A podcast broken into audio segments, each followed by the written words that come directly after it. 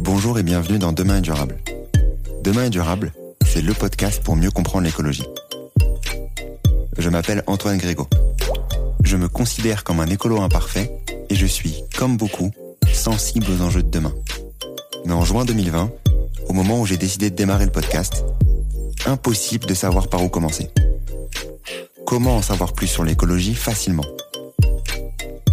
Je vous propose donc, dans chaque épisode, de découvrir l'histoire de celles et ceux qui agissent pour un monde plus durable.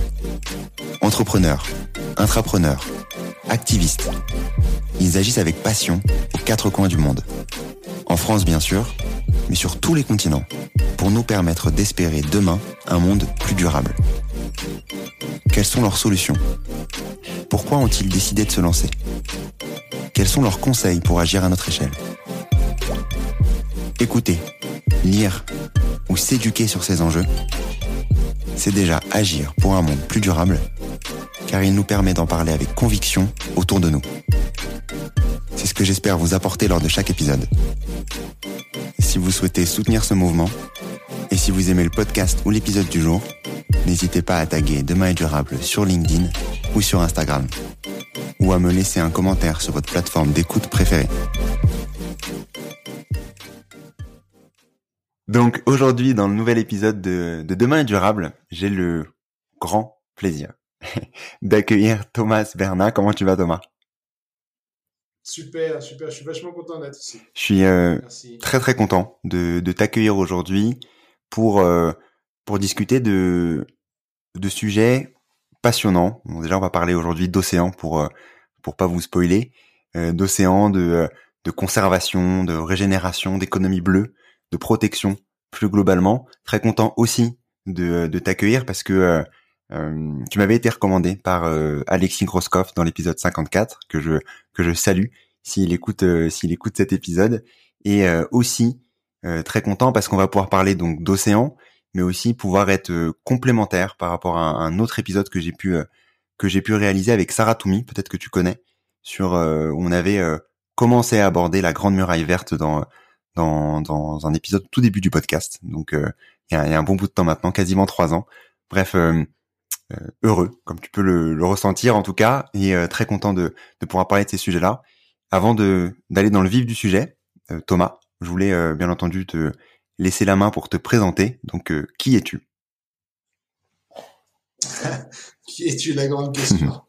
merci Antoine. Euh, puis merci à Alex hein, pour la pour, pour la recommandation. Euh, et en effet, ça, si je, je, on a déjà échangé. En fait, c'est un tout petit monde hein, dans, dans, notre notre petit monde de, autour de la conservation. Et alors encore plus euh, quand il s'agit des océans, c'est encore plus encore plus tout petit. Alors que pourtant les océans, c'est quand même 70% de la planète. Donc, et donc, euh, et ben voilà. Moi, je m'appelle Thomas. Euh, je travaille pour l'UICN, donc pour l'Union internationale pour la conservation de la nature. Euh, je suis le responsable du programme euh, de conservation des aires marines et côtières. Euh, je suis basé en, Afrique, à, Nairobi, au Kenya. Et je suis franco-argentin, donc moite-moite. en fait, je suis né à Paris, mais un mois après, on est retourné en Argentine, mes parents. Donc mon père est argentin, ma mère est française. Et donc j'ai grandi en Argentine euh, jusqu'à ce que euh, mes parents décident de rentrer ensuite en France. Euh, de d'une d'origine euh, très humble. Euh, il s'avère que ma ma mère euh, a grandi dans une famille qui est très qui à ce moment-là dans, dans le dans Sologne. Pour la petite histoire et pourtant ça fait pas si longtemps que ça hein, quand même, mais donc mes, euh, mes grands-parents, les parents de ma mère, étaient euh, des serfs sur les terres du comte de Solon. Ok. Comme quoi ça existait encore à ce moment-là. Et en fait, la réalité, c'est que c'est... Enfin, bon, genre, ça me fait sourire, mais en fait, euh, c'est un peu un sourire jaune, hein, parce qu'en fait, la réalité, c'était que euh, le travail qu'ils faisaient, c'était très proche de l'esclavage euh, de moderne, état moderne, hein, puisqu'ils étaient payés quasiment rien. en fait, juste assez pour pouvoir. Ce que je, me souviens, ma grand-mère me, racontait régulièrement qu'ils avaient juste assez d'argent pour acheter du café du sucre et du sel. Voilà. Du café, parce que c'était les trois choses qu'ils ils pouvaient pas produire sur le petit lopin de terre qui avait été euh, euh, sur lequel ils avaient eu l'autorisation de, de, de, faire un peu d'agriculture. Et sinon, eux, leur boulot, c'était de bah, prendre soin de la forêt du comte et l'état du comte, etc. Mais euh, ne pas être vu. Il fallait pas être vu. en particulier, la femme du comte ne voulait pas voir, ne voulait pas qu'il traverse la cour du château, puisque donc du coup, euh, il y avait un château hein, sur l'état du comte. Et, euh, et, en fait, je crois que ça, ça m'a vachement marqué. Ça a vachement, en fait, peut-être euh, influencé euh, mon, mon, travail aujourd'hui, ma carrière, peut-être la, la, manière dont, dont je pense. Euh, ma mère me racontait régulièrement, par exemple, que pour aller chercher de l'eau, il fallait donc du coup, puisqu'il fallait pas traverser la cour du château, il fallait faire tout le tour de la forêt, tout le tour du château, et ça leur prenait une heure et demie pour aller jusqu'au puits, puisque bien évidemment, hein, dans la petite cabane dans laquelle ils vivaient, il n'y avait pas d'électricité, il n'y avait pas d'eau, il n'y avait rien. Euh, du coup, il fallait qu'ils aillent jusqu'au puits pour aller puiser, euh, puiser de l'eau. Et du coup, quand même, j'ai quand même grandi et évolué avec euh, avec cette cette conscience que on est on est on n'est pas tous égaux, on va dire en termes de naissance, en termes d'opportunités même, en termes de et puis en plus ça c'est vraiment quelque chose aussi que mes, mes, mes parents m'ont transmis et donc du coup eux aussi se, ont voulu euh, briser euh, euh, ces, ces, barrières. Mais euh, après tu vas me poser la question peut-être pourquoi les océans il s'avère que tu me vois venir. les océans c'est arrivé relativement vite.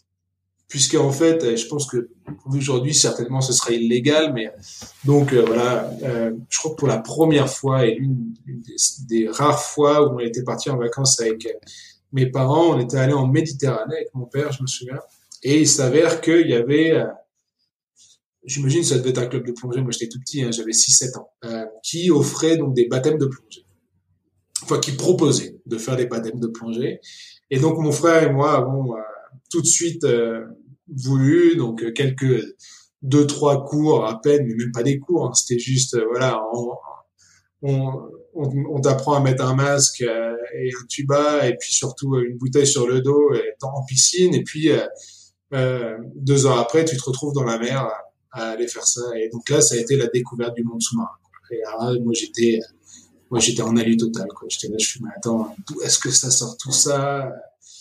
Euh, c'était c'était la grande découverte. Et il s'avère que à Tours, donc quand j'étais au collège, euh, figure-toi, alors que pourtant Tours c'est pas du tout une ville euh, au bord de la côte, pas du tout. Euh, il y avait sport-études plongée parce que il y avait un prof de sport qui était ancien champion olympique d'ailleurs de judo adorable euh, et qui s'était passionné de plongée. Il avait décidé qu'il allait voilà, créer un, une classe sport-études plongée. Et donc, j'ai fait, euh, à partir de 12 euh, ans, il me semble, ouais, voilà, euh, deux, trois ans de sport-études plongée au collège. Et, et donc, ça n'a fait que confirmer, réaffirmer mon envie d'eux. Et ça va même que moi, je me souviens en tout cas, quand, j'étais petit, le, le, travail que je voulais faire, c'était océanologue. Mais euh, mon père m'a dit, mais non, fais pas ça parce qu'en fait, en vrai, tu vas juste te retrouver dans un labo. Euh, ça va pas, c'est pas du tout euh, l'image que toi tu t'en fais, tu vois, du capitaine Cousteau, enfin du commandant Cousteau, partir en aventure, etc. C'est pas ça du tout. Fais autre chose. Et donc du coup, j'ai pas fait ça. Et au final, tu vois, comme quoi tous les chemins mènent à Rome. me, me voilà quand même dans les océans dans les océans et à bien à bien y travailler que ce soit sur comme tu disais créer un programme et en tout cas manager un programme de manière globale sur sur ces thématiques et euh, et pouvoir lier euh, comme tu le disais auparavant par rapport à ton euh, à ton à ton c'est pas cursus mais en tout cas à ton histoire histoire familiale etc la partie aussi économie et disons d'englober aussi les les différentes parties prenantes pour que pour qu'un projet puisse marcher quel que soit le le, le, point de départ, disons, des personnes qui sont euh, qui sont impliquées. Euh. Qu'est-ce que c'est euh, La Grande Muraille Bleue? la Grande Muraille Bleue, qu'est-ce que c'est? C'est grand, c'est Et c'est bleu. Fin de l'épisode. Merci d'avoir écouté l'épisode. voilà, ça c'est dit, c'est hop là, next. avant que je te dise qu'est-ce que c'est, je pense que pour moi c'est important de dire pourquoi en fait. Euh, bon, d'abord pourquoi forcément en termes d'océan, euh, on est on n'est pas bien là. Hein. pour, pour la faire super simple, ça va pas du tout. Euh, à la fois en termes de changement climatique, de perte de biodiversité, on est la dégradation des écosystèmes, on veut tuer, voilà, enfin ça va pas du tout. Donc il y a urgence. Il y a urgence euh, d'année en année, de mois en mois, de jour en jour. Les, les, scientifiques le confirment, que ce soit ici dans la région, que ce soit au niveau international avec avec l'IPCC, le rapport de l'IPCC euh, qui est sorti encore, euh, le dernier qui est encore sorti récemment, qui encore une fois, hein, tire la sonnette d'alarme. L'IPCC, si vous le savez pas, juste qui est en gros le, le GIEC. Euh, et donc, euh, et donc voilà. Donc, donc il y a en fait, euh, moi ça fait longtemps que je travaille sur le continent, que j'ai la chance, vraiment l'opportunité de travailler sur ce continent magique qu'est l'Afrique. et, et donc la bonne nouvelle, c'est qu'en fait beaucoup des choses qui doivent être mises en place sont déjà en train d'être mises en place. Et donc ça c'est la bonne nouvelle. Le problème c'est que comparé à l'échelle et, la vitesse à laquelle ça devrait être mis en place, on est encore très très très très loin du compte. Euh, et donc du coup, euh, il y a quelques années, euh, en prenant un peu de recul, un peu de perspective, je me suis dit, on s'est dit avec mon équipe, qu'est-ce qu'on pourrait faire en fait pour essayer justement de, non pas de réinventer la roue, mais essayer voilà de faire aider à faire passer à l'échelle et vraiment à la vitesse supérieure toutes les activités qui doivent être mises en place, mais qui pour le moment sont, sont très très loin d'être mises en place, euh, encore une fois, à l'échelle ou à, la vitesse nécessaire pour euh, en fait euh, contrebalancer ce qui ne va pas, toutes les, les la dégradation, les systèmes de productifs qui ne sont pas durables, l'exploitation non raisonnée des ressources naturelles et, mille autres défis et, problèmes de la région euh, et au niveau global d'ailleurs. Euh, et donc du coup, en fait, ça c'était l'une l'une des motivations. L'autre motivation, et ça, ça a peut-être plus trait à, mon histoire personnelle, euh, il s'avère que 99% des solutions qui sont qui existent déjà, hein, qui sont déjà en train d'être mises en place, eh ben, elles sont menées justement par ces gens dont personne parle par ces gens que personne ne veut voir, des fois, ou qu'on ne voit pas en tout cas. Euh, et donc du coup, tu vois, moi, pour moi, forcément, ça, ça résonne un peu avec mon grand-père, tu vois, et mes, grands-parents qui devaient être invisibles, que, le comte ne voulait pas voir, que la comtesse ne voulait pas voir. Et, et donc du coup, peut-être, voilà, peut-être d'une façon, d'une manière un peu plus personnelle, individuelle, il y a cette volonté aussi de donner euh, de, mettre en lumière justement le rôle euh, primordial et, tellement important de, ces petits gens. je me souviens, ma mère disait que on appelait ça des petits gens. Et, euh, dans, le jargon, euh, dans le jargon, y compris scientifique, hein, euh, quand on parle des océans et des pêcheurs, on parle souvent en particulier des pêcheurs artisanaux, on, les appelle les petits pêcheurs ou euh, small scale fishermen. Et, en fait, ils ont rien de petit ces gens-là.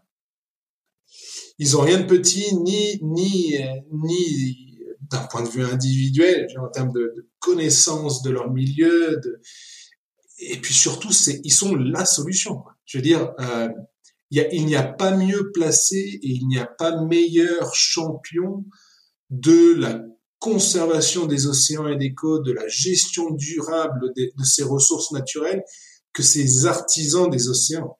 Euh, et, d'ailleurs, je parle pas d'ailleurs que, que, que des pêcheurs. Hein. C'est aussi euh, la communauté de manière générale, avec les femmes qui, qui jouent un rôle primordial, central et critique euh, dans, dans, dans, dans, dans ces activités-là. Et donc, il y avait peut-être cette, euh, cette volonté de voilà, de leur donner une, un espace, une visibilité, et puis tu vas donner une, une, une la parole à, à ceux qu'on n'écoute pas. mais pour ça, en fait, la réalité, c'est que d'abord, il faut créer cette plateforme. Il faut la créer, il faut créer en fait une, un espace de dialogue euh, et puis surtout un espace qui permet de euh, d'attirer sur la table ou autour de la table en tout cas les, les ceux qui prennent les décisions. Et donc là on va parler des chefs d'État, des ministres et autres mais y compris du secteur privé.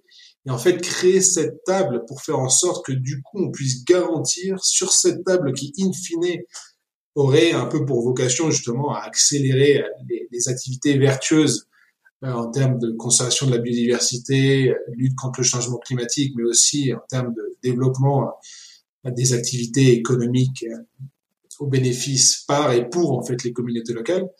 Euh, il fallait d'abord voilà créer cette table parce que sinon en fait la réalité c'est que souvent cette table n'existe pas. Donc on a les grands gens, les grandes gens, les gens importants qui qui sont dans leur salle et qui prennent leurs décisions, et puis les petits gens qui restent chez eux, qui restent dans leur coin, et on les fait en sorte qu'ils restent dans leur coin, et euh, et on leur donne pas voix au chapitre. Euh, alors que pourtant, encore une fois, euh, c'est cette, c'est ces artisans qui ont la solution.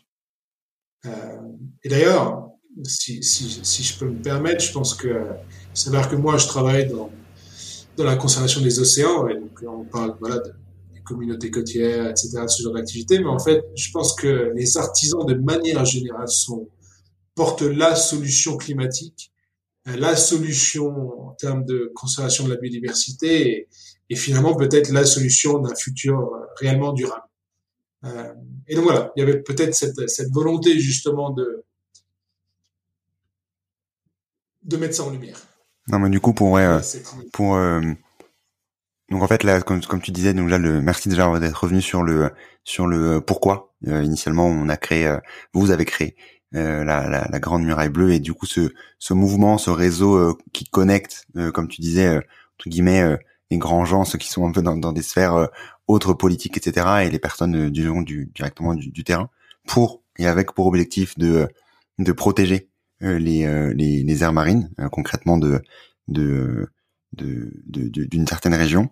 Euh, avant, avant d'aller, parce que tu as, dit plein de choses justement qui m'intéressent pour comprendre le rôle et pourquoi justement c'est les personnes sur le terrain sont aussi importantes pour justement aller aller accélérer cette, cette partie conservation.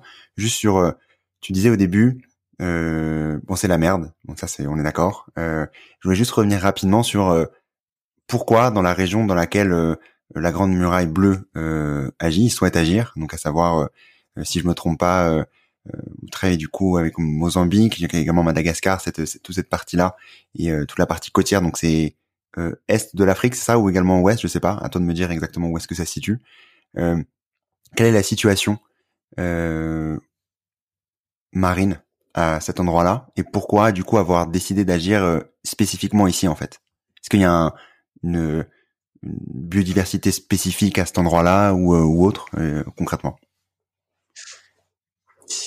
Ouais, alors alors oui, d'abord, euh, en effet, il s'avère que le, on va dire le berceau de cette initiative, donc la Grande Muraille Bleue, s'avère être l'océan Indien occidental, cette région qui couvre en gros, en gros de la Somalie jusqu'en Afrique du Sud, et donc les, les îles de l'océan Indien occidental, donc Madagascar, Comores, Seychelles, Maurice, et y compris la Réunion et Mayotte, euh, donc, euh, l'État français. Et il s'avère en fait que, alors d'abord d'un point de vue euh, biodiversité, écologie, c'est un des hotspots de, dans les océans, avec par exemple le Saya Demalia qui est, qui est censé être le alors, je dis censé parce qu'on n'a pas encore toutes les données scientifiques. Il y a très peu de recherches qui ont été faites, euh, euh en tout cas pas, pas suffisamment, mais euh, qui est donc euh, censé être le plus grand herbier marin du monde, qui se situe dans la haute mer entre les Seychelles et Maurice. une population de dugong, de dugong qui est malheureusement en déclin, mais mais qui est encore là et c'est d'ailleurs la seule population de dugong sur le continent africain qui est encore viable. Euh, on compte environ, selon les selon les années malheureusement, mais autour de 200-250 individus euh, de dugong. Euh, c'est une des routes migratoires absolument absolument critique et très très importante pour pour les baleines et les cétacés de manière générale, les tortues également en, en voilà. Et puis en termes d'écosystème aussi, hein, en termes d'écosystème, euh, c'est l'un des, l'un des, l'un des, au niveau global et sur le continent africain, l'une des principales régions en termes de mangroves, par exemple. J'ai, aussi mentionné les herbiers marins. En termes de coraux, extrêmement important. Et certains des coraux les plus résilients du monde aussi, d'ailleurs. Euh, qui donc, du coup, en termes de, de, de recherche et éventuellement d'adaptation comment est-ce qu'on pourrait rendre les, récifs coralliens plus résilients? Peut-être justement il y a des solutions à, creuser euh, qui existent dans cette région-là. Et puis en plus c'est euh, aussi une région qui est euh, extrêmement peuplée. On compte environ 70 millions de personnes qui dépendent directement des ressources marines et côtières pour leur vie quotidienne qui donc euh, habitent sur, ces côtes-là, et donc euh, avec des enjeux euh, sociaux, culturels, économiques extrêmement importants. Et puis il s'avère que depuis déjà depuis déjà plusieurs décennies, il y a quand même une volonté de travailler à ce niveau régional des pays sur ces questions-là. Et donc il s'avère qu'en termes de, volonté politique, il y avait un vrai leadership euh, de la région sur ces thématiques-là, alors qu'elle n'avait pas forcément été encore euh, accélérée euh, de la manière dont on espérait pouvoir le faire, mais en tout cas, il y avait vraiment un terreau extrêmement fertile, on va dire, pour pouvoir justement mettre en place ce genre d'initiative avec, et, y compris donc du coup dans la zone, hein, par exemple les Seychelles qui historiquement ont été extrêmement leaders sur cette thématique-là avec euh, le président James Michel, ce qui était au pouvoir, en tout cas, qui est vraiment mis euh, euh sur la carte, hein, vraiment les Seychelles avec euh, le, le, premier, l'une des premières transactions au niveau international justement d'échange de dettes qui avait permis au pays du coup d'être l'un des premiers au monde à protéger et, conserver 30% de leurs océans, qui est l'objectif qui aujourd'hui maintenant a été validé euh, au niveau des Nations Unies euh, lors de la COP 15 pour la, euh, la, la, la diversité biologique au Canada, donc en, décembre dernier. Donc aujourd'hui, l'objectif des 30% d'ici à 2030 est un objectif global, mais encore une fois, donc les Seychelles l'avaient déjà atteint avant même que ça le devienne au niveau global un, un, objectif.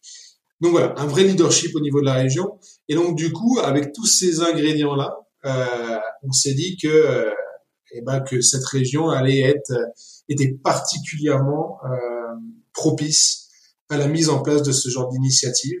Et il s'avère qu'en plus de ça, comme tu le sais, sur le continent africain, il y avait une initiative qui s'appelle la Grande Muraille Verte, euh, qui en fait existait depuis déjà en fait plusieurs décennies. Officiellement, je crois qu'elle elle avait commencé en 2007, mais en fait, la réalité, c'est que la genèse de cette initiative remonte à, aux années 90 au moins. Donc, ça fait en gros 30 ans qu'elle existait. Mais qui avait déjà quand même réussi à, à créer une, une, émulation au niveau euh, régional, en plus dans l'une des régions les plus compliquées au monde, hein, le Sahel en particulier, et, euh, et euh, qui avait réussi à mobiliser sur un agenda de conservation, de restauration, etc., les, les, les, décideurs politiques au plus haut niveau, hein, on parle de président, chef d'État, et, euh, et, qui avait réussi euh, récemment, justement en 2021, euh, si mes souvenirs sont bons, à mobiliser aussi des financements importants, puisqu'il y avait euh, lors du dernier, enfin l'un des derniers One Planet Summit organisé donc par le gouvernement français, dont celui-ci était était ciblé justement sur les, enjeux de biodiversité. Il y avait eu un engagement financier de la part de une multitude de, partenaires financiers à hauteur de 18 milliards de dollars justement pour permettre à l'accélération de cette initiative. Et, euh, et donc euh, voilà, en, en, en, surfant entre guillemets cette cette vague, c'est extrêmement important. Il y a une règle au marketing alors moi j'ai pas étudié le marketing, mais c'est quelqu'un qui m'a dit ça. Euh, on m'a dit euh, s'il existe déjà une marque, ça sert à rien de la réinventer, euh, autant l'adapter pour faire en sorte que ça permette de faire avancer rapidement et que, voilà. Et, donc du coup, euh, on avait déjà en fait le concept de la Grande Muraille Blanche. Ça fait longtemps hein, que les, scientifiques de la région et au niveau global disent qu'il est absolument indispensable et critique de mettre en place ce qu'on appelle un, réseau connecté d'air marine protégé. Euh, puisque donc non seulement il est important de mettre en place euh, des aires marines protégées sur aujourd'hui l'objectif c'est 30% de, des océans disponibles, mais en plus ce réseau-là, il faut qu'il soit connecté. Euh, et donc du pour quelle raison en, eh ben parce qu'en fait euh, les, les, poissons ça bouge, les, les coraux ça ça bouge. On peut pas on peut pas murer l'océan. Et donc en fait, euh, il n'est pas suffisant et en fait, il n'est pas efficace de créer euh, une aire marine protégée sur un espace sans garantir aussi une connexion entre les autres aires marines protégées et, euh, et faire, faire en sorte justement que cette connexion, cette, ces connexions écologiques soient garanties puisque en fait tout est tout est connecté à la fois en termes des, des espèces, y compris des espèces migratoires, mais pas que, les courants, les, les, les, les euh, nutriments, etc., etc. Euh, et, donc voilà. Et donc du coup, en se basant donc sur ces recommandations scientifiques et donc sur le travail que nous on avait fait sur le terrain, et là encore une fois sur le fait que euh, beaucoup de ces solutions étaient portées par les acteurs locaux. Donc on va parler des, des la, société civile locale, les communautés locales et, et autres. Euh, on en est arrivé à la conclusion qu'il fallait, euh, il fallait développer une initiative ambitieuse euh, pour porter justement et permettre de répondre en fait aux agendas internationaux, donc à la fois biodiversité, climat, mais aussi euh, aux, aux, aux, enjeux de, développement socio-économique. Et c'est comme ça en fait qu'est né justement le, le, le, la Grande Muraille Bleue, qui donc aujourd'hui a pour objectif de mettre en place donc euh, un réseau connecté de paysages marins durables, régénérateurs, productifs. Donc les appelle des paysages marins parce qu'en fait, euh, même si in fine ils seront, ils devront être euh, légalement reconnus en tant que d'une manière ou d'une autre euh, par les États. L'idée ici, c'est pas de mettre sous coupole 30% de l'océan et dire ok tout le monde sort de là, les communautés vous arrêtez de pêcher et en fait ça devient le Disneyland, un grand aquarium. Non, c'est pas ça. Là l'idée c'est vraiment en fait c'est non seulement de protéger la biodiversité, mais c'est aussi de protéger les communautés, leurs activités économiques, y compris de pêche et autres, et promouvoir en fait à la, au développement d'activités économiques qui puissent être euh, mises en place de manière harmonieuse et et, euh, et en, en, cohérence avec les objectifs de conservation et bien évidemment aussi les objectifs d'adaptation et de lutte contre le changement climatique de manière générale.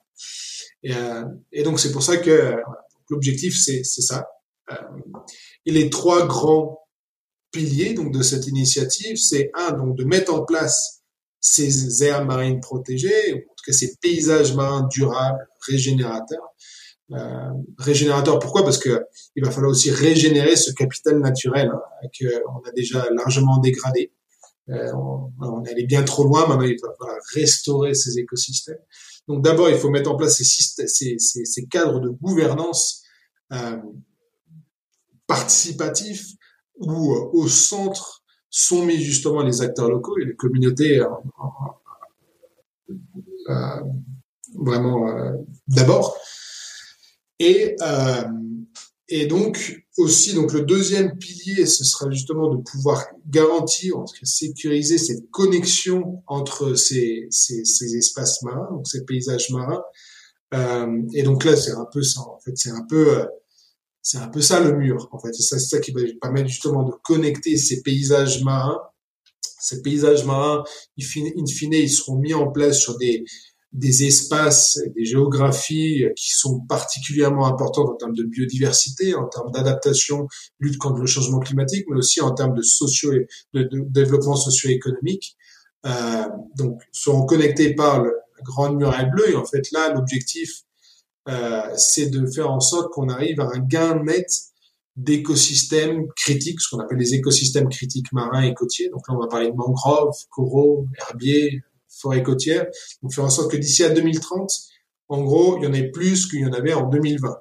Ça ne veut pas dire qu'on s'est arrêté là, ça veut dire que d'abord, il faut arrêter la dégradation, en tout cas la diminuer, la ralentir autant que faire se peut, et puis renverser en fait la tendance pour faire en sorte que d'ici à 2030, on arrive à un gain net de, couverture de ces écosystèmes pour que ensuite, au-delà de 2030, on puisse continuer là vraiment à restaurer euh, ces écosystèmes qui jouent un, rôle absolument critique euh, dans la, santé des océans, dans leur productivité également.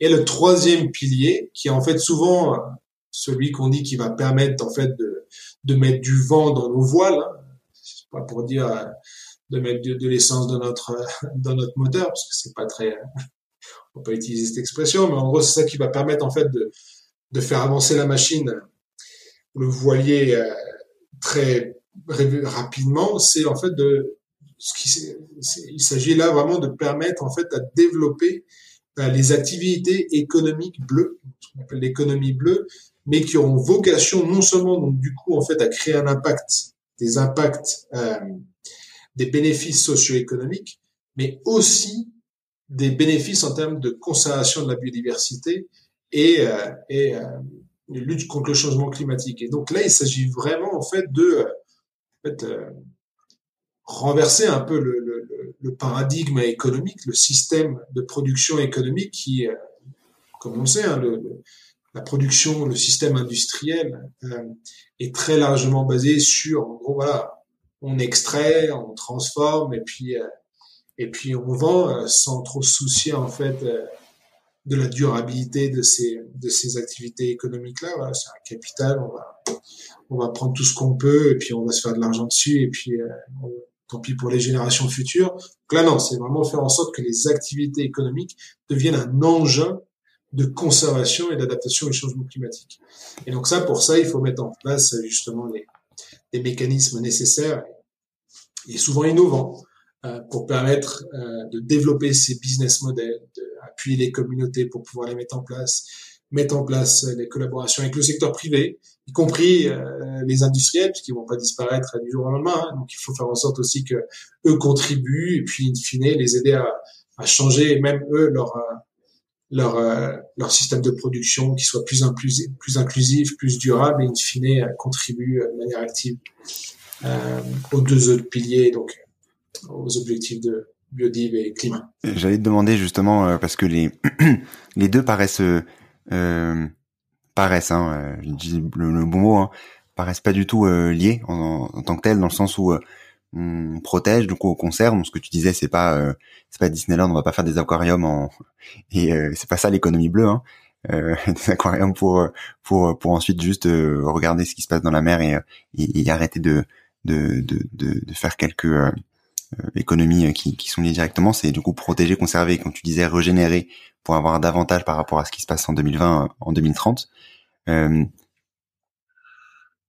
c'est quoi le type de de d'accompagnement, de euh, de d'activités économiques qui existent, qui sont compatibles avec euh, de la conservation et surtout de la régénération? Parce que la conservation, on peut un peu l'imaginer. J'imagine, c'est voilà, c'est faire en sorte que tout soit euh, euh flat, disons qu'il n'y ait pas plus de d'entrée que de sortie, etc. Euh, en termes de biodiversité ou autre. Mais euh, en termes de régénération, euh, comment ça se passe déjà? Est-ce qu'il y a déjà des activités économiques qui existent là-dessus? Basées par, enfin, plusieurs questions derrière. Donc, les activités économiques. Est-ce que c'est lié ou pas aux, petites gens dont tu parlais au début aussi, donc à savoir les pêcheurs, etc. Et si oui, comment vous accompagnez toute cette, toutes ces communautés là pour pour euh, pour arriver euh, dans, dans ce sens-là. Bon, il y a plusieurs sous-questions, mais on, va les aborder une par une. Quoi. En fait, quasiment n'importe quelle activité économique en tant que telle peut être durable, voire même régénératrice. Euh, le sujet, en fait, c'est à quelle échelle c'est mis en place et quel est en fait justement le système dans lequel s'intègre euh, cette activité économique. Par exemple, si on prend, euh, euh je sais pas moi, l'exemple du tourisme. Le, le, tourisme peut être tout à fait euh, euh, vertueux si justement il est développé, il est mis en place et il est géré de manière vertueuse dans un système qui lui aussi est vertueux et qui a justement il y a, il y a des mécanismes mis en place pour faire en sorte, par exemple, qu'une contribution des, des touristes qui viennent visiter ces sites qui va permettre de financer, par exemple, des activités de conservation, faire en sorte que la capacité de charge, en fait, d'un écosystème ou d'une géographie particulière ne soit pas dépassée. Voilà, c'est ça le problème euh, du tourisme de masse. Le problème, c'est pas qu'il y ait des gens qui viennent visiter ces, ces, ces espaces-là. Le problème, c'est que quand tout d'un coup, tu as 10 000 personnes qui sortent de leur paquebot et ils arrivent et allez, en veux-tu, en voilà, bon, bah, en fait, ces espaces-là sont pas faits pour ça. En fait, il n'y a aucun espace qui est fait pour ça. Donc en fait, le vrai sujet, en fait, il est plutôt sur l'échelle sur laquelle sont mis en place ces activités. Il en va de même, d'ailleurs, avec la pêche, avec l'aquaculture. Euh, et donc, et encore une fois, ces, ces, systèmes productifs, on les a, d'abord ils existaient avant, et puis en plus maintenant on les redécouvre, on les améliore grâce aussi avec les nouvelles technologies pour faire en sorte justement qu'ils soient encore plus vertueux euh, maintenant, le sujet, c'est vraiment faire en sorte justement d'appuyer les, les, les, acteurs locaux, le secteur privé et les communautés locales pour pouvoir les mettre en place. Mais en fait, ce dont il s'agit vraiment, c'est euh, de promouvoir en fait la mise en place de ces activités économiques qui, en effet, doivent, doivent être euh, vertueuses, hein, durables régénératrices euh, in fine, à une échelle qui, en fait, est très proche en fait de l'échelle de artisanale. Parce qu'en fait, l'artisan, euh, c'est celui qui, euh, il sait d'où vient la ressource, il sait comment la gérer, il sait où elle va, il sait à qui est vendu le produit. Généralement, quand tu achètes un artisan, c'est quelqu'un que tu vas connaître directement individuellement. Donc c'est quelqu'un qui vraiment connaît la manière dont c'est produit, la manière dont c'est vendu. Et donc du coup, ça crée aussi, ça fait partie de ce système vertueux où le consommateur devient aussi promoteur en fait de cette de cet artisanat, de cette durabilité. Et, euh, et, en fait, il s'agit vraiment de. Tu vois, souvent, c'est marrant en fait. Souvent, enfin, c'est pas souvent. Hein, c'est d'ailleurs dans, les dans les études scientifiques et, d'ailleurs l'accord de Paris euh, prend pour euh, base quand on parle des 1,5 degrés. En fait, c'est par rapport ou des 2 degrés, c'est par rapport en fait aux températures moyennes avant la révolution industrielle. Mais ce qui est vachement marrant, enfin c'est pas marrant en fait, c'est intéressant je trouve, c'est que aujourd'hui, quasiment jamais, on pointe du doigt le, système productif industriel en tant que tel, euh, de par son échelle, de par la vitesse de consommation, etc., comme vraiment le, le problème à résoudre. Alors qu'en fait, pourtant, euh, Pourtant, les arguments sont là et, d'ailleurs ils, pointent tous là-dessus sur le fait que voilà, euh, faire de, de l'intensif, consommer euh, pour euh, en veux-tu en voilà, sans voilà, s'acheter trois téléphones tous les trois mois, même tous les trois ans, ça le fait pas, etc., etc. Mais on pointe pas vraiment en fait du doigt ce, ce, ce, ce système de production industrielle qui a révolutionné réellement hein, la manière dont les choses étaient produites, dans la manière dont dont on a structuré nos sociétés. Donc, si, si moi tu poses la question, moi je pense que, en fait, la solution, il faut prendre le contre-pied de la révolution industrielle. Il faut donc insuffler, ou en tout cas appuyer à la mise en place, puis à l'accélération d'une révolution artisanale.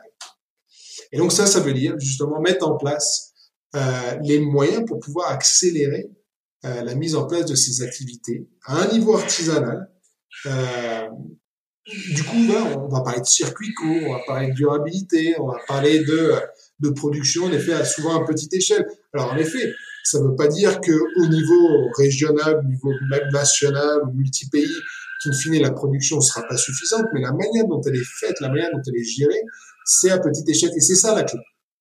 Et puis surtout, en termes de, participation du coup des acteurs économiques locaux, des communautés, elle est mille fois plus euh, créatrice d'emplois et, et, puis puisque les gens sont ceux les sont ceux sont les artisans qui justement gèrent la, la, la, la, ressource naturelle et, euh, et, la transforment, etc. Et ben ça va être les premiers à faire en sorte qu'elle qu'elle perdure et qu'elle devienne voilà. Et donc du coup c'est aussi les premiers généralement pas et il faut justement restaurer, faire en sorte que restaure justement ce capital naturel dont ces artisans sont, sont, sont directement dépendants. Parce qu'en fait, une industrie, et c'est ça le grand dame en fait, une industrie, elle commence quelque part, à partir du moment où elle a tout, elle a tout pris, bah, elle, va aller euh, au prochain site. L'artisan, les communautés, eux, ils vont pas bouger, c'est là où ils habitent. Et donc, c'est les premiers justement à, à impliquer, c'est les premiers à promouvoir justement l'utilisation durable de ces, de ces ressources naturelles. Le problème, c'est qu'en effet, aujourd'hui, il y a quelques décennies, on, pouvait parler de durabilité parce qu'on était encore dans les limites où, euh, où si on arrêtait de, tout dégrader, ça allait encore le faire plus ou moins. Aujourd'hui, c'est plus le cas. Aujourd'hui, euh, voilà, ces fameuses limites planétaires, on les a en très grande partie complètement dépassées. Et de biodiversité, on est, on est, on est très, très, très, très loin. Donc, du coup, maintenant, il faut revenir justement dans ces limites planétaires qui garantissent, euh, qui garantiraient en tout cas un futur, un futur euh, sain et, et, vivable pour les générations futures et nous-mêmes, hein, parce qu'en fait, la réalité, c'est qu'on parle de générations futures, mais en fait, euh, nous, on n'est pas si vieux que ça, euh, on va manger aussi. On est d'accord. Ça fait partie, heureusement, c'est notre, c'est notre, notre combat à tous de, euh, quel que soit notre âge, hein, bien entendu, hein, de, de, de, pousser, dans, de pousser dans ce sens-là, parce que c'est ce qu'on, c'est, c'est, c'est, la terre de, de demain et d'aujourd'hui qui, qui, qui, qui, est impactée, et les mers et les océans, bien entendu. tu parlais du coup de la partie euh, plus local, euh, euh, comme tu disais entre guillemets artisanal, mais comprendre donc ouais c'est vraiment changer de paradigme et, et se baser sur plutôt que sur des grosses industries, du coup l'industriel quoi, le massif basé plus sur les plusieurs communautés distinctes qui se, se connectent pour ensuite faire le même type de de, produits on va dire et, et d'économie mais fait de manière du coup différente. Euh, Comment ça se passe cette cette partie-là, ce, ce, ce changement de paradigme, cette ce discours auprès des euh, des politiques? euh, À quel point ils sont euh... ah mais c'est ça qui est marrant. Ouais. ouais, Non mais c'est une excellente question parce qu'en fait et c'est ça qui est terrible en fait, c'est que tu te rends compte que euh, ce discours-là, justement, ce discours qui donc euh, est a vocation du coup à créer de l'emploi. Là, on parle de millions de, tu vois, de blue jobs, etc.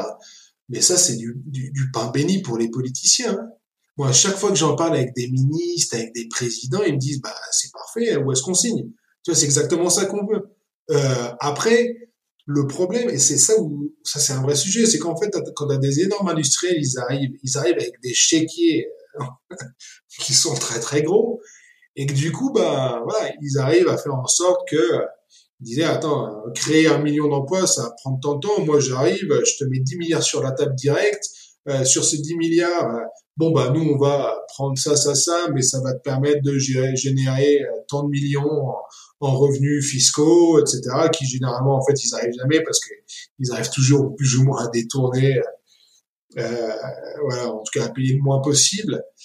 Mais n'empêche qu'il y a cet engrenage, et puis on est quand même vachement dans le court-termiste. Hein, le fait que, en effet, hein, les politiciens, les politiques, dans n'importe quel pays du monde, quasiment, euh, sauf peut-être certains où, qui ont une petite tendance à la dictature et à pas changer de régime. En tout cas, voilà, les, présidents, les chefs d'État, ils ont un mandat qui est déterminé. Et donc, et puis en plus, tu as aussi un énorme sujet dans la région, c'est ils sont, c'est des pays qui sont ultra endettés. Et, euh, et donc, du coup, ça veut dire qu'ils ont des échéances. Euh, il faut qu'ils remboursent des prêts à hauteur de plusieurs milliards de dollars. Et donc, il faut générer ces ressources. Et donc, des fois, quand il y en a un, un gros industriel qui va dire, tiens, je te fais un chèque de tant de milliards, ah bah là, tout de suite, euh, c'est la solution parce que ça va nous permettre de rembourser des prêts au niveau international qui, sur lesquels, sinon, si on ne le fait pas, on va rentrer en faillite. Et alors là, ça va encore plus compliquer les choses pour avoir accès au financement dans un futur proche. Euh, on va se retrouver avec le FMI qui va nous tomber dessus en nous disant, OK, attendez, maintenant la priorité c'est de rembourser, donc euh, vous allez tout me réformer, etc. Et c'est pas forcément, euh, du coup, des politiques toujours très vertueuses sur le moyen long terme, etc. Donc du coup, non, honnêtement, de ce point de vue-là, il y a, y a, y a un, un, un, un, appui extrêmement prononcé à tous les niveaux en plus. Hein.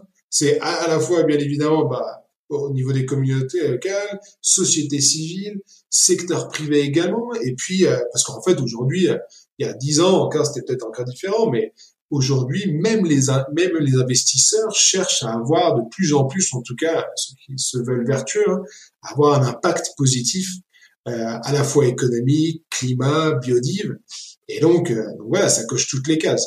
Euh, et en plus de ça, si ça peut permettre justement aux politiques de voilà d'appuyer euh, au développement de leur peuple, parce qu'honnêtement, jusqu'à présent, moi, je suis, très rarement je me suis retrouvé avec un politique, en fait jamais même, il me disait non non, ouais, les gens je m'en fous, je veux juste me faire du fric, allez on va tout raser, la forêt là, j'aime pas les, les, les, arbres, on va les couper, on va mettre, on va mettre du soja parce que je kiffe le soja. Non, c'est juste jamais arrivé, quoi.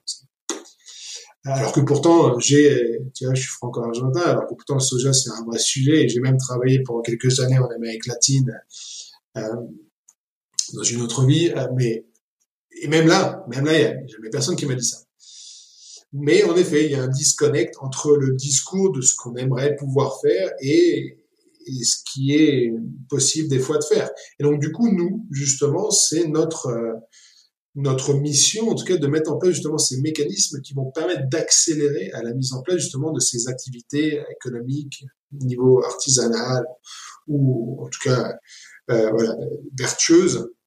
Euh, et donc, on met en place, par exemple, des incubateurs de, sur, l'économie bleue qui vont permettre de apporter un appui technique, financier, euh, un, vrai, appui euh, sur sur plusieurs mois et autant que faire se peut sur plusieurs années aux entrepreneurs locaux. Parce qu'en fait, là, le sujet euh, des accélérateurs aussi, le sujet, c'est essayer de mettre en, de créer en fait une sorte de autoroute de l'entrepreneuriat bleu, tu sais, un truc vraiment, parce qu'en fait, c'est ça le problème. Le, le, parce que la réalité, c'est que si on avait le temps, ah, in fine, les entrepreneurs, il, y en a certains qui y arrivent. Sur 100, on a 5 qui vont réussir. Et sur les 5, on a un qui va vraiment super bien réussir, etc. Le problème, c'est que, mais ça va leur prendre voilà, 5, 10, 15, 20 ans. le problème, c'est qu'on n'a plus 5, 10, 15, 20 ans. On, ne peut pas juste euh, croiser les toits et attendre que ça se fasse un peu naturellement. Du coup, ce qu'il faut faire, c'est faire en sorte de,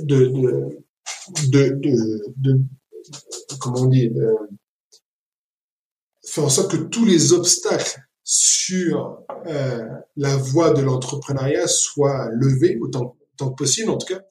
Euh, et donc, ça veut dire voilà mettre en, mettre en place des systèmes qui va permettre de les connecter aux investisseurs, au marché, à l'expertise technique, aux scientifiques, parce que c'est ça aussi. Souvent, tu as des scientifiques qui font leurs études de leur côté qui communiquent pas du tout et qui souvent d'ailleurs sont euh, les premiers à trouver des solutions techniques à certains problèmes. Mais puisque c'est pas des businessmen, on va dire, euh, c'est pas des entrepreneurs, ils ont ni aucune idée, même souvent même pas l'intérêt, l'envie de faire en sorte de faire développer ça en des entreprises. Donc c'est aussi du coup créer cette plateforme de dialogue entre les entrepreneurs qui sont pas forcément des scientifiques, mais qui ont justement l'esprit entrepreneur, qui sont capables de mettre en place des, euh, des, euh, des entreprises avec les scientifiques pour faire en sorte que voilà, on arrive à des systèmes de production euh, qui sont vertueux, régénérateurs, euh, et donc aussi voilà les, les, connecter avec les investisseurs selon le type d'entreprise et selon le type de besoins financiers avec certains types d'investisseurs, avec certains, certains types d'instruments financiers, et puis du coup aussi travailler avec les politiques pour faire en sorte que eh bien, il y ait qu'ils mettent en place justement les politiques publiques qui vont permettre de mettre, d'accélérer et d'incentiver hein, ce, ce, type de ce type d'activité économique. Par exemple, quelque chose qu'on est en train de creuser là de plus en plus, c'est c'est il y a ces zones spéciales économiques euh, qui, qui existent hein, depuis euh, des décennies. Euh, c'est un instrument voilà fiscal où en gros tu délimites une partie géographique et tu dis, voilà, si tu investis là, en gros, tu vas pas payer d'impôts ou très peu, ou tu vas avoir accès à certains services, certains euh, euh, services financiers ou autres. Et ben là, l'idée, ce serait de utiliser en fait ce modèle-là qui, euh, jusqu'à présent, en tout cas, en 99% des cas, a été, a été utilisé pas forcément pour les bonnes raisons, mais du coup faire en sorte que cela soit de plus en plus euh, mis en place ces instruments fiscaux, euh, fiscaux soient mis en place pour incentiver ce type de euh, d'investissement et de développement économique vertueux euh, au niveau, par exemple, des, de ces paysages marins, justement, dont la gouvernance sera aussi euh, mise en place via l'initiative de la Grande Muraille Bleue, euh, et donc ils mettront aussi euh, au centre les acteurs locaux euh, et leur, donneront la, possibilité de décider de leur futur. Parce que c'est ça, la gouvernance, c'est de ça qu'il s'agit. C'est prendre des décisions communes, de manière partagée, en tout cas quand c'est une gouvernance participative, pour prendre des décisions sur les choix euh, de vie et sur les choix futurs, sur les choix économiques, sur les modèles économiques. c'est vraiment de tout ça qu'il s'agit. Ouais, donc comme tu disais, ouais, c'est euh, c'est euh, mettre tous les ingrédients, tous les bons ingrédients euh, et euh, connecter que ce soit la partie du coup politique avec la partie économique bien entendu pour faire accélérer cette machine là, donner les, les bons c'est pas business model mais disons les, bonnes techniques qui marchent comme tu disais les incubateurs, les accélérateurs etc pour faire en sorte que ben tous les ingrédients soient là pour que ça puisse que ça puisse fonctionner donc c'est structurer disons tout ça toute cette communauté pour que ça puisse puisse puisse s'accélérer. Euh, avant de avant de passer aux, questions de fin, j'avais euh, encore quelques petites questions. Euh, tu vous parlais aussi de euh, de, de séquestration carbone euh, dans dans la Grande Muraille Bleue. comment on séquestre Je crois que c'est 100 millions de tonnes de carbone, si je me trompe pas. donc c'est un, un, beau un beau un beau montant de carbone. comment comment ça se passe? Pourquoi? Comment? Alors, bon, scientifiquement, c'est c'est assez c'est c'est assez simple. Hein, c'est simplement voilà, c'est pas euh, les, les, les, processus chimiques type euh, phytosynthèse, etc., qui va euh, pardon, photosynthèse qui va justement permettre de séquestrer donc le carbone via certains types d'écosystèmes, tels que les mangroves, les arbres marins ou les forêts. Justement, ça, ça va permettre euh, donc de d'aspirer le carbone qu'il y a dans l'atmosphère et donc de euh, de le séquestrer dans le dans le dans le sol. Ok? Le problème avec ça, c'est que quand du coup quand tu commences à dégrader ces écosystèmes, en fait, il y a deux choses qui se passent. C'est que non, non seulement tu annules la capacité de ces écosystèmes à continuer à séquestrer, mais en plus tu commences à relâcher le carbone qui était dans les sols. Et donc, du coup, les deux principales actions qu'il faut justement mettre en place et accélérer et faire passer à l'échelle pour euh, justement permettre la séquestration carbone de ces écosystèmes, et eh ben, en gros, c'est les restaurer, puisque donc là, c'est augmenter la possibilité de ces écosystèmes en les régénérant euh, de séquestrer encore plus de carbone, mais aussi, et peut-être même encore surtout, en tout cas dans un court moyen terme, arrêter la dégradation, parce qu'en fait, le meilleur carbone, c'est celui qui n'est pas émis, et c'est celui qui justement reste dans le sol. Ah, puisque là, on parle de centaines d'années, milliers d'années de carbone séquestré. Donc, du coup, c'est énorme, en fait. Ah, si jamais on dégrade ces écosystèmes, éventuellement, ça peut devenir, du coup, des, euh, non plus des puits de carbone, mais en fait des émetteurs euh, de, carbone. Et donc voilà, en gros, il s'agit de ça. Le problème, et c'est le vrai sujet, hein, c'est comment financer justement ces activités à, très grande échelle. Alors, tout le monde a entendu hein, parler euh, des crédits carbone. Euh, ils sont, c'est un modèle qui euh, peut marcher dans certaines conditions, euh, pas forcément dans toutes les conditions, euh, et qui a un vrai, un vrai dilemme de euh, comment est-ce qu'on réussit justement à faire passer ce, ce système à grande échelle, garantir que c'est pas du vent, euh, qu'on n'achète pas des crédits qui en fait euh, en fait ne valent rien du tout, euh, pas en termes monétaires, mais en termes de carbone, etc. Et puis surtout, euh, pas surtout, mais aussi, sur la tonne aujourd'hui, par exemple, de, de, ces crédits carbone qui est produite entre guillemets sur le continent africain, généralement est vendue autour de on va dire 4, 5, 10, 15 dollars, 20 dollars maximum.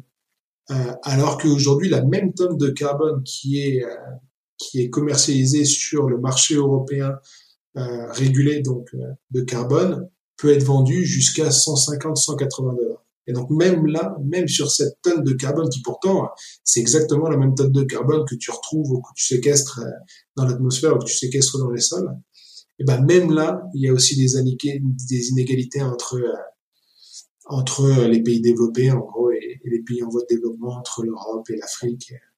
Et, donc ça aussi c'est un énorme sujet. C'est faire en sorte que justement euh, qu'on puisse faire en sorte que cette tonne de carbone soit vendue à, un prix équitable euh, euh, et, et, qui du coup générera beaucoup plus aussi de financement pour les communautés locales et pour ce type d'activité euh, pour encore une fois permettre de faire passer à l'échelle et, accélérer sur ce, genre d'activité. Thomas, je voulais, euh, je voulais déjà te remercier euh, pour pour pour, pour ton temps déjà avant de avant de passer aux questions de fin et surtout de de nous avoir fait un peu plus comprendre euh, ben déjà ce projet, bien entendu, ce projet et cette ce, ce gros sujet euh, que vous allez continuer à, traiter pendant les les euh, dizaines d'années. Et de toute façon, ce sera jamais terminé. Hein. Quand ce sera 30% de, de, de protection d'ici 2030, il faudra qu'on aille davantage au fur et à mesure. Comme tu dis, c'est c'est uniquement des étapes et heureusement, heureusement bien entendu. donc déjà, merci pour ça. sur les questions de fin, Thomas, est-ce que tu as déjà un contenu à nous partager qui t'a marqué? Ouais.